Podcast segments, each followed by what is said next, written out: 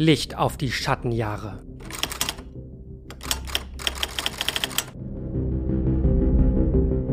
Es ist der siebter September zweitausendzwanzig. Hallo und herzlich willkommen zu Licht auf die Schattenjahre. Mein Name ist Philipp und ihr hört den Christian Lindner Podcast Nummer eins für Deutschland. Heute wieder mit einem sozusagen exklusiven Einblick in die Vita des großen Parteivorsitzenden Christian Lindner und seine Jagd nach möglichst vielen Empathiepunkten bei mir im Podcast. Ich mache das jetzt ja schon eine Weile mit diesem Podcast und ich muss sagen, so ein paar von diesen F D P-Werten sind mir wirklich in Fleisch und Blut übergegangen. Zum Beispiel der liberale Grundwert der Transparenz, dass man Sachen am freiesten entscheiden kann, wenn man am meisten Informationen hat. Und darum ist es mir auch wichtig, dass Sie, dass du, lieber Hörer, liebe Hörerin, richtig informiert bist, was hier hinter den Kulissen abläuft bei Licht auf die Schattenjahre. Denn letzte Woche habe ich ja Pause gemacht, unter anderem aus Recherchegründen. Ich schreibe nämlich an einer Reportage über die Hildesheimer Lokal-F D P, sozusagen die Expertise, die ich hier angesammelt habe, in einer seriösen journalistischen Arbeit zu versammeln und dann halt natürlich mit dem zu gucken, reportagemäßig, was direkt vor der Tür liegt, nämlich dann halt die Hildesheimer F D P, und habe da jetzt mit mehreren F D P-Stadtverbandsmitgliedern gesprochen. Und die sind eigentlich wie alle Menschen sonst auch, nämlich im Prinzip nett und voll okay, wenn man sie kennenlernt. Und das ist jetzt natürlich die Frage, schaffe ich es, meine absolute, distanzierte, analytische Kühle gegenüber dieses Sujets zu behalten, wo ich jetzt persönlichen, menschlichen Kontakt zur F D P habe? Ich selber kann das wahrscheinlich gar nicht so gut beurteilen. Es braucht ja immer dann so ein Korrektiv von außen, das einem spiegelt, ob man jetzt vielleicht zu nah am Gegenstand der Beobachtung dran ist. Jedenfalls ab jetzt, ab Folge elf, ist praktisch eine neue Ära des Podcasts angebrochen. Die Ära nämlich, wo neben der abstrakten Empathiepunkt der Empathie mit Christian Lindner jetzt auch tatsächlich reale Empathie mit Menschen im Spiel ist. Ja, wir werden sehen. Herzlich willkommen bei den Freien Demokraten. Freuen wir uns sehr. Wir beginnen heute unsere Expedition ins Kapitel sechs von Schattenjahre, liberal, nicht autoritär, was ja Lust macht auf nochmal ein paar theoretische Grundsatzdebatten, die da auf uns warten. Und im ersten Unterkapitel heute, German Mood, kriegen wir nochmal ein bisschen das Leitbild erklärt. Aber bevor wir da einsteigen, natürlich das Christian Lindner Update. Die Sommerpause ist vorbei und langsam rollt der Bundestagswahlkampf an. Es wird spannend, wie Lindner diesen einjährigen Endspurt beschreitet. Eine Art Startschuss dafür lieferte die Fraktionsklausur der F D P am Mittwoch und Donnerstag letzte Woche. Das Thema: die Krise für Verbesserungen nutzen.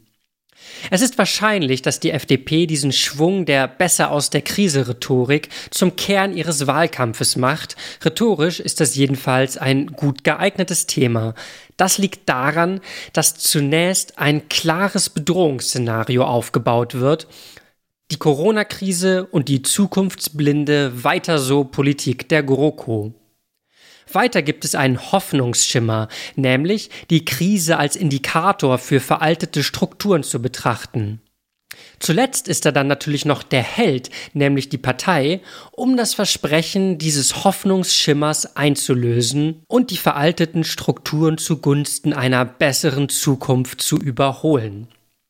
Es ist wirklich ganz erstaunlich, wie die F D P es geschafft hat, nach Monaten von relativ leerer Freiheitsrhetorik auf Basis dieses Narrativs konkrete, zusammenhängende Vorschläge zu präsentieren. Ein Beispiel direkt aus der Fraktionsklausur. Schon ewig schiebt die F D P die Phrase vor sich her, dass Schulen digitalisiert werden müssen, oft in Verbindung mit Klagen gegen den Bildungsföderalismus.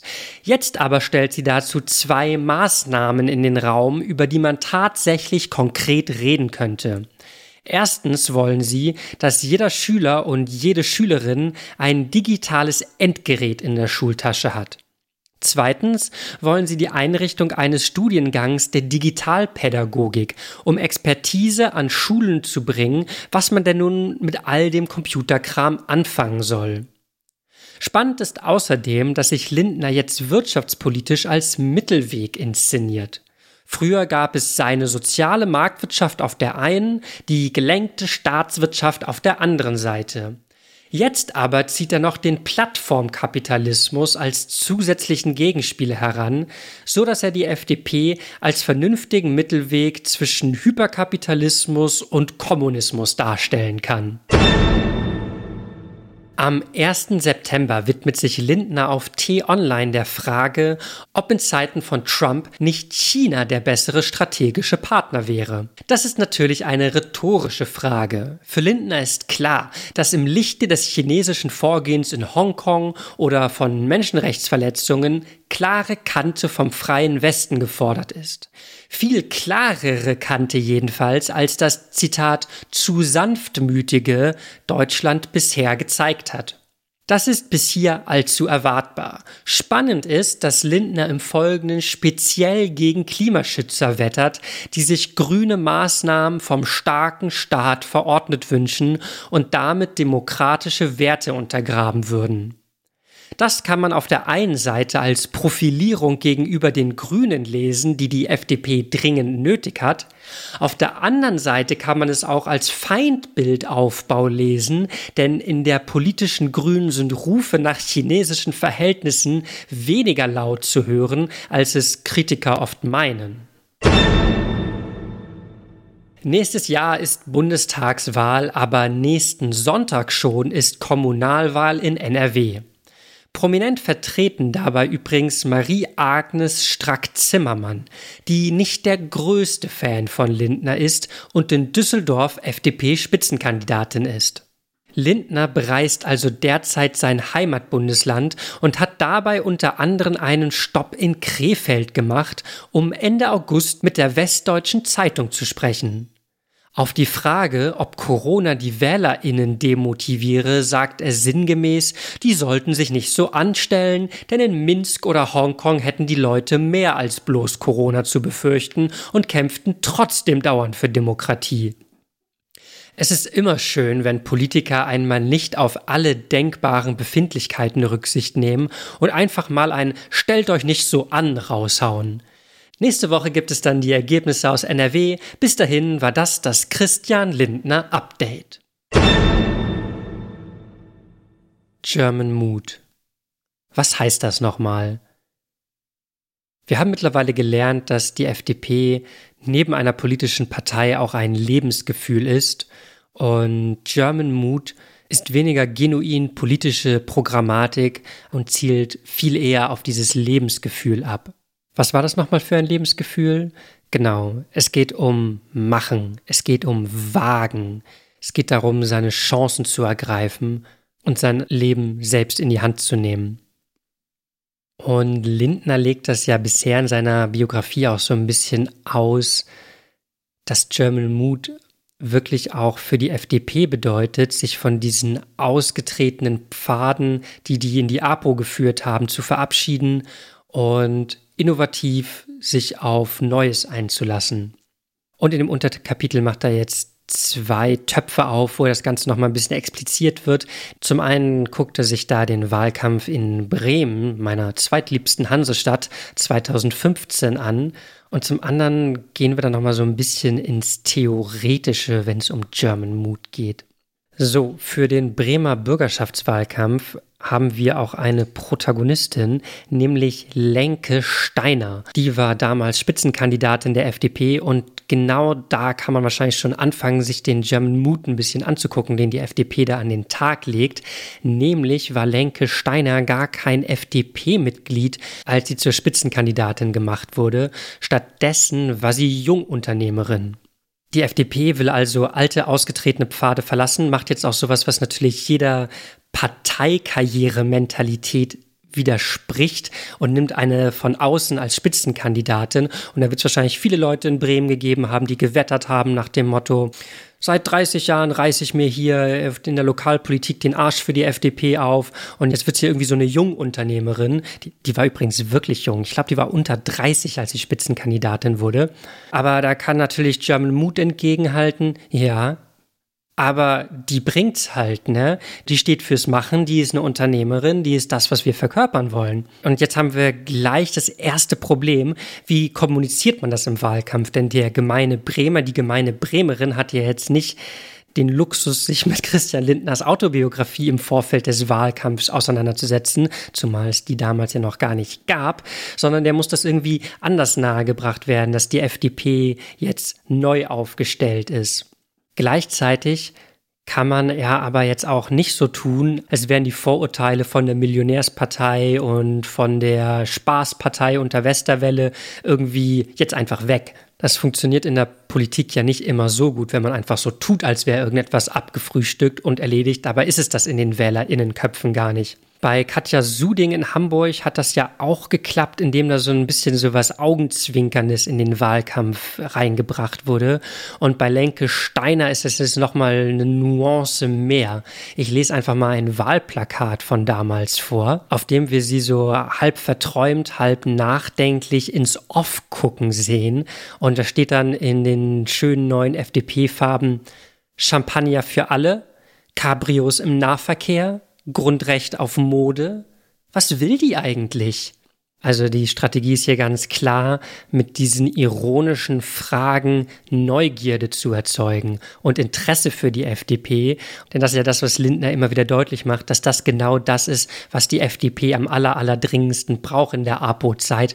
Aufmerksamkeit und Interesse. Und das kann man, glaube ich, so als Wahlplakatkritik hier so anbringen. Dieses Plakat erzeugt auf jeden Fall Interesse. So, ich habe ein paar Lencke Steiner O-Töne mitgebracht, an denen man zwei Sachen ganz gut sehen kann. Nämlich erstens, dass hier versucht wird, so ein Narrativ von der F D P als geeinter Partei zu erzeugen. Wir haben das doch im Hinterkopf. Die F D P hatte schon ihre internen Probleme auf jeden Fall, wurde teilweise als sehr, sehr, sehr zerstritten wahrgenommen. Dann diese Aktion zum Beispiel mit Keine Sau braucht die F D P, das war nicht mal mit dem Bundesvorstand abgesprochen. Da scheint jeder ein eigenes Süppchen zu kochen. Und da muss so politkommunikativ gegengesteuert werden, um einfach Wählbarkeit zu, äh, zu suggerieren. So, das ist natürlich immer schwierig, auf der einen Seite zu, zu sagen, wir sind alle Individualisten und wir stehen für so individuelle Ausbreitung und so weiter und so fort.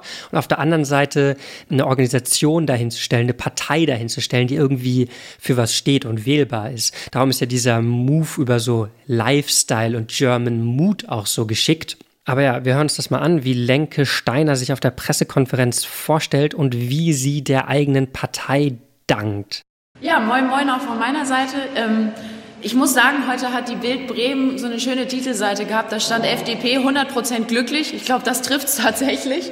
Und ich habe so viel Erst- Unterstützung auch erfahren in den letzten Monaten von der Bundespartei, von unserem, unserem Wahlkampfleiter, von ganz vielen anderen Freien Demokraten, die uns unterstützt haben. Und ich glaube, das ist etwas, was auch gezeigt hat, was im seit Januar neu ist, dieser wahnsinnige Zusammenhalt, dieses Miteinander, dass man sich untereinander unterstützt, dass überall Menschen herkommen, um gemeinsam für eine Sache zu kämpfen und für ein Ziel. Also erstmal, hieraus ist natürlich deutlich geworden, sie hat es geschafft in die Bürgerschaft, so mit circa sechs Prozent. Und das, was wir gerade gehört haben, das ist im Mai zweitausendfünfzehn aufgenommen worden. Und sie meint also, seit Januar ist das neu, dass diese Partei irgendwie am gleichen Strang zieht. Das klingt so gut, wenn man das so sagt, jetzt haben wir da einen Strang gezogen. Aber auf der anderen Seite ist ja auch irgendwie bedenklich, so nach dem Motto, ja, vor einem halben Jahr haben wir noch gar nicht alle an einem Strang gezogen und haben uns noch gar nicht alle so gegenseitig unterstützt. Es klingt halt so, als hätte die F D P da sozusagen, indem sie sich hinter diesem Light-Lifestyle versammelt, gerade so die Kurve gekriegt. Und wie sie diesen Lifestyle irgendwie vertritt, das hören wir jetzt auch nochmal, denn der basiert ja ganz stark auf Authentizität. Das ist ja überhaupt eine von Lindners Kernmessages, dass es authentische Politik ist. Das ist von, ja, also man muss es ja nicht immer gut finden, wie sich das dann tatsächlich äußert, aber ich glaube, man kann da schon sagen, dass das irgendwas ist, was so über eine hohle Phrase hinaus so ein Teil von Lindners Politik ist. Man denke an seinen Rücktritt als Generalsekretär oder man denke an dieses berühmte Diktum, besser nicht als falsch regieren. Naja, jedenfalls, wie hört sich Authentizität bei Lencke Steiner an? Was uns von anderen Parteien unterscheidet, kann man vielleicht auch sagen, es ist eben einerseits, dass wir nicht, noch nicht rund geschliffen sind, sondern kantig und kompromisslos klar unsere Meinung sagen. Wir sagen wirklich, was wir denken. Wir sind nicht auf der Jagd nach irgendwelchen Ämtern gewesen, sondern wir haben klar Position bezogen und sind vor allem deswegen dahin gekommen, weil wir unsere Politik aus Überzeugung gemacht haben. Wenn man das so fünf Jahre später hört, dann glaubt man denen ja, dass die sich hinter dieser German-Mut-Sache irgendwie einig waren und gemeinsam Politik gemacht haben, für die sie stehen können. Ich benutze jetzt so Luftanführungszeichen. Gleichzeitig muss man natürlich aber auch anerkennen, dass sie so einen Teil ihres kommunikativen Kapitals für diese ironischen "Was will die eigentlich?" Plakate aufgebracht hat, ne? Also es ist wahrscheinlich etwas, was man der F D P auch nur bedingt zum Vorwurf machen kann.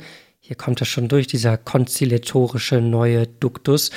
Jedenfalls, dass man auf der einen Seite um die Aufmerksamkeit kämpfen muss mit so, ja, und da sind halt so Phrasen wie "unser Mann für Hamburg" irgendwie besser geeignet als dann mit den programmatischen Sachen auf den Wahlplakaten. Gleichzeitig ist das natürlich ein gewisser inhärenter Widerspruch jetzt in der politischen Kommunikation dazu, wenn die sich immer, wenn die jetzt gleichzeitig sagen, wir haben immer klipp und klar gesagt, wofür sie stehen.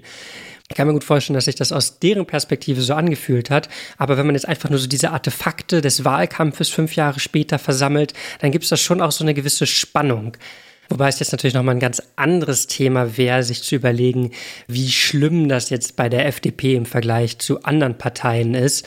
Also Olaf Scholz macht jetzt Wahlkampf mit dem Schlagwort Respekt, hat vier Jahre GroKo-Kompromisse hinter sich und stellt sich trotzdem hin und behauptet irgendwie so eine gewisse Authentizität als Sozialdemokrat für sich. Das ist natürlich so ein Level an Dissonanz, das spielt in einer ganz anderen Liga. Da, da ist das mit der F D P jetzt eher so mittelschlimm, würde ich sagen. Allerdings ist natürlich Authentizität auch nicht Markenkern von der S P D. Natürlich behaupten die das für sich wie alle, aber ganz Markenkern wie bei Lindner ist es dann doch nicht. Naja, wie dem auch sei. Die F D P ist jetzt jedenfalls in Bremen in der Bürgerschaft. Herzlichen Glückwunsch.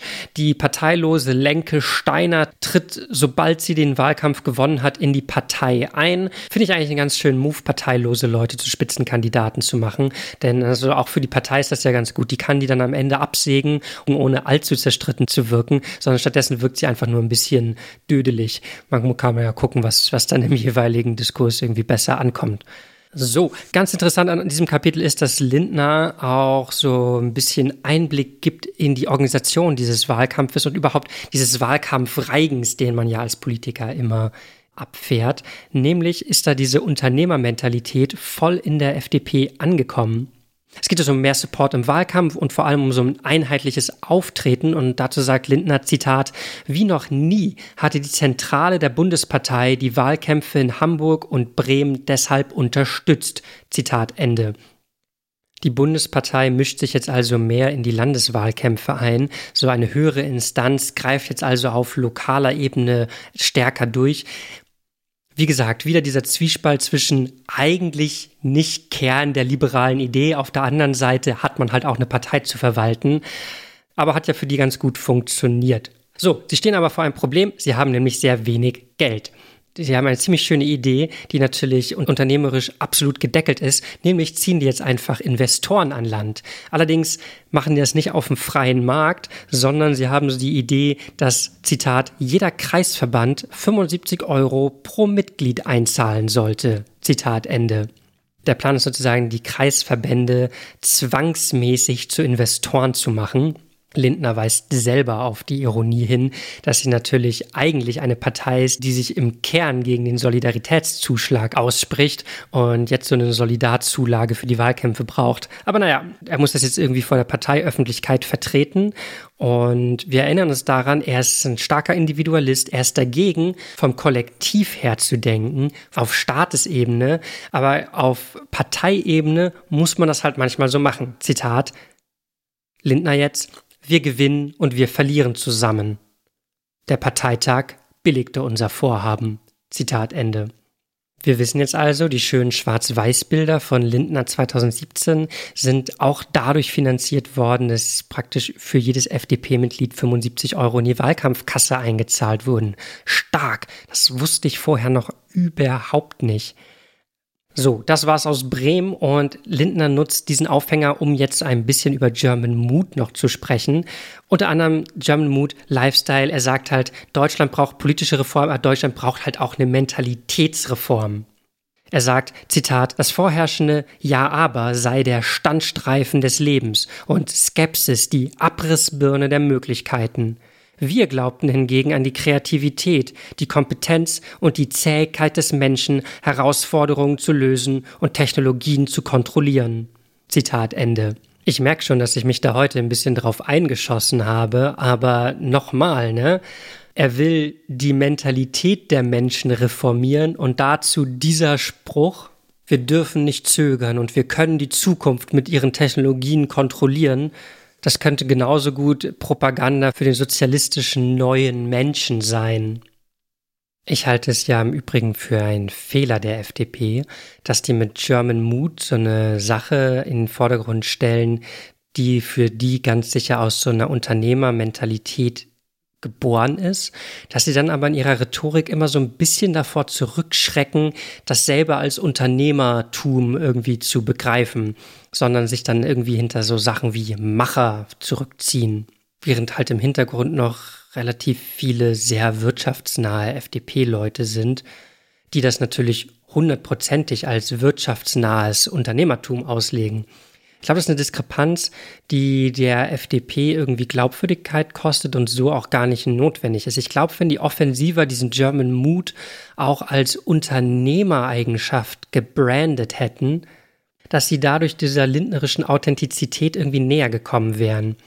Es ist, wirkt halt heuchlerisch, wenn die sagen, wir stehen hier mit unserem German Mood auch für Reinigungskräfte ein. Denn dann denkt man sich ja gleich, na toll, die Leute, die irgendwie prekär angestellt sind, sollen jetzt unternehmerisch anfangen zu denken. Das ist ja genau dieser Zynismus der Rösler-F D P, den kein Mensch mehr will. Aber wenn man diesen Unternehmergedanken mehr in den Vordergrund gestellt hätte und durchaus auch so einen modernen Unternehmergedanken, weiß nicht, viel Start-up, man möchte auch irgendwie was Gutes tun, man möchte auch irgendwie verantwortlich sein, aber man möchte vor allem auch machen und man möchte irgendwie frustrierende Bürokratie abbauen, sowas alles. Ich glaube, wenn die das offensiver so als Unternehmertum gebrandet hätten, wäre das irgendwie besser angekommen. Also, naja, hinterher ist man immer schlauer, ne? Und wer weiß, ob es stimmt. Aber ich könnte mir vorstellen, dass sehr, sehr, sehr viele Leute, die von so einem Zynismus abgeschreckt sind, eigentlich sich auch dafür hätten begeistern können, für so ein unternehmerisches Denken in der Politik, ohne dass die unbedingt selbst Unternehmer sind. Also ich kenne, glaube ich, viele Leute, die diese Entrepreneurs alle ziemlich cool finden und da auch so ein gewisses Vorbildpotenzial sehen, ohne da jetzt unbedingt selber persönlich auf genau dem gleichen Weg zu sein. Dass man diese Unternehmer praktisch als, ja, als Menschen oder als gesellschaftliche Schicht ins Zentrum stellt, so wie die Sozialdemokraten immer noch Leute, die physisch arbeiten, ins Zentrum ihrer Rhetorik stellen, obwohl es die sie ja eigentlich in der Form, wie die S P D sie vertritt, kaum noch gibt. Hätte die F D P jetzt irgendwie die Chance gehabt, so eine neue Gesellschaftsschicht, die es tatsächlich gibt und die tatsächlich wächst und die tatsächlich, glaube ich, auch einen Respekt bei vielen Leuten hat, deren Partei zu werden. Aber stattdessen sind sie halt immer ein bisschen davor zurückgeschreckt und haben diesen German Mood dann irgendwie allgemein als Machermentalität bezeichnet. Und naja, dann hat man halt diese Diskrepanzen, diese zynischen Diskrepanzen, dass dann irgendwie die Machermentalität für die prekär Angestellten gelten soll. Naja, Fußnote zu Ende. Er erklärt den German Mood jetzt noch ein bisschen weiter anhand von Bildung und löst hier sogar einigermaßen elegant einen zentralen Widerspruch auf, den man so der F D P, wenn man sie vulgär betrachtet, erstmal so andichten könnte. Der aber daher kommen würde, wenn man die F D P mit so einer libertären Partei verwechseln würde. Denn sie sagen ja auf der einen Seite, der Staat soll klein bleiben, der Staat soll nur das machen, was seine Aufgaben sind. Gleichzeitig wollen die halt Bildung, Bildung, Bildung. Und wenn man jetzt nach Amerika guckt und sich so anguckt, was passiert, wenn man so den Bildungssektor mehr oder weniger sich selbst oder dem freien Markt überlässt, dann macht das ja keinen großen Mut. Lindner hat aber so eine Idee, sozusagen, dass German Mood eben nicht nur für die Bürgerinnen und Bürger, sondern letztlich auch für den Staat gelten müsste. Dass auch der Staat mutig sein muss. Das sagt er nicht explizit, Aber das sollte er sagen, weil das, glaube ich, ein ziemlich gutes Argument ist. Schenke ich Ihnen, Herr Lindner, können Sie gerne weiterverwenden. Ein Staat, der German mutig ist. Also, also es geht um Bildung. Er sagt, Zitat, der Staat muss sich stärker finanziell einbringen und zugleich konzeptionell zurückziehen, damit die autonomen Handlungsspielräume der einzelnen Bildungseinrichtungen wachsen. Zitat Ende. Und das, was für den Staat mutig daran wäre, wäre halt da Geld reinzubuttern und auf der anderen Seite auf Kontrolle zu verzichten, sondern darauf zu vertrauen, dass die Leute, die vor Ort sind, halt tatsächlich genug Expertise haben, das Geld dann irgendwie auch vernünftig an die auszubildenden Kinder zu bringen. Das klappt bestimmt nicht überall. Also wenn man, wenn er jetzt irgendwie gesagt hätte, man muss mehr für den Finanzstandort Deutschland machen, das muss man mehr fördern, aber hier die Kontrollen zurückfahren, dann wäre ich da, glaube ich, ein bisschen weniger begeistert und fände das irgendwie fehlgeleiteten Mut. Hier allerdings kann man ja sagen, die Lehrer sind ja tatsächlich Angestellte des Staates. Und es wird ohne, ohne Frage sehr viel Geld in Bildung investiert, aber in meinem Bekanntenkreis gibt es so ein paar Leute, die Lehrer sind und vor allem gerade frisch Lehrer geworden sind, also und so, was die aus dem Ref erzählt haben, was für ein Papierkrieg da zwischen den Lehrern und den Schülern steht, das ist schon echt manchmal ein bisschen bedenklich. So komischer Dokumentationszwang, Lehrpläne, die bis ins tausendste Detail ausgefüllt sind, all solche Sachen. Dann sozusagen, der Staat kann an bestimmten Stellen auch selbstbewusst sein und sich selbstbewusst zurückziehen und den Leuten vertrauen. Das finde ich eigentlich ganz gut bei Bildung. Wie gesagt, es gibt halt andere Felder, wo man sofort sagt, was den autonomen Akteuren vertrauen. Aber das sind Hedgefondsmanager, die spielen mit unserem Geld. Ja, da muss man, glaube ich, sehr vorsichtig sein. Trotzdem hier ganz spannend, den theoretischen Schritt nochmal vollzogen zu haben, was der German Mut für den Staat bedeuten kann. Der Staat kann außerdem ja seine Kontrolle dadurch zurückziehen, dass er so willkürliche Hürden minimiert oder abschafft. Und da gibt es tatsächlich jetzt gerade frisch eine Erfolgsmeldung, wenn man das so sieht. In der N R W regiert die F D P als Juniorpartner mit der C D U. Kennen wir gerade im Moment alle. Laschet, der will ja unter anderem Vorsitzender und wahrscheinlich auch Kanzlerkandidat werden. Und da ging jetzt gerade die Nachricht rum, dass man, um Polizist oder Polizistin in N R W werden zu können, nicht mehr das Abitur braucht, sondern bald nur noch die mittlere Reife. Das ist ja genau so eine Sache, wo staatliche Regularien irgendwie zurückgefahren werden, also eine Liberalisierung stattfindet, die aber jetzt per se nichts mit Wirtschaftsliberalismus oder gar Neoliberalismus zu tun hat. Also ein ganz schönes Beispiel dafür, wie genau so ein German Mut in Bildung oder jetzt bei Polizeiausbildung stattfinden kann, ohne dass es gleich in so eine Art wirtschaftsliberalen Hyperindividualismus abkippen muss. In genau so einer Tradition sehe ich dann zum Beispiel auch so Altvordere der F D P wie Gerhard Baum. Aber das ist halt so eine Spielart des Liberalismus, der leider im Mainstream wenig ankommt. Und ich glaube auch, der dummerweise von den F D P-Politikern und Politikerinnen im Mainstream wenig bespielt wird.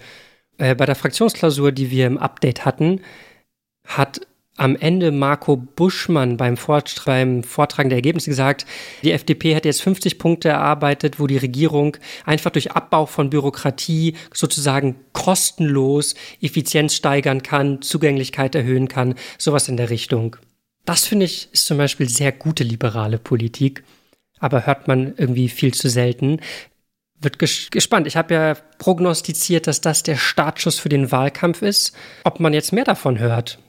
Auf der anderen Seite, wenn die Bürokratie zu weit abgebaut wird, hat die heute Show nichts mehr zu berichten. Da muss man aufpassen, denn die ist ähm, staatstragend, kann man, glaube ich, so sagen. Naja, so, und genauso wie dieser Podcast-Teil plätschert auch das Kapitel so ein bisschen zu Ende. Er betont nochmal, dass Deutschland bildungsmäßig ambitionierter sein muss. Finde ich auch. In diesem Sinne gucken wir mal, was das hier bei den Empathiepunkten gebracht hat. Keine Sorge. Keine Sorge. So, bisheriger Stand zweitausendeinundzwanzig Empathiepunkte und dreizehn Ekelpunkte.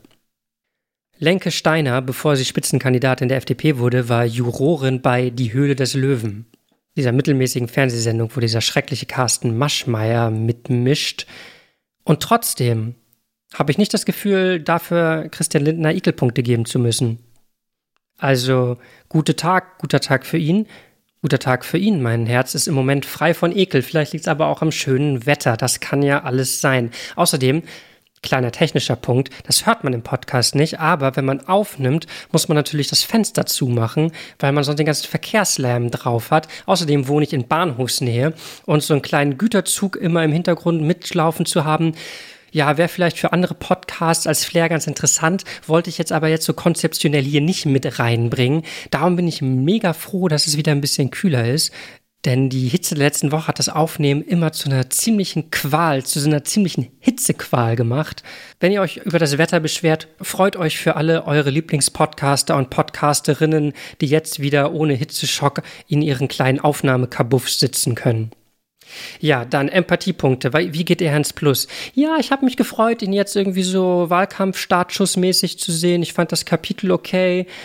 Von dem her sage ich einfach mal dreißig Punkte. dreißig Empathiepunkte. Neuer Stand sind also zweitausendeinundfünfzig Empathiepunkte und dreizehn Ekelpunkte.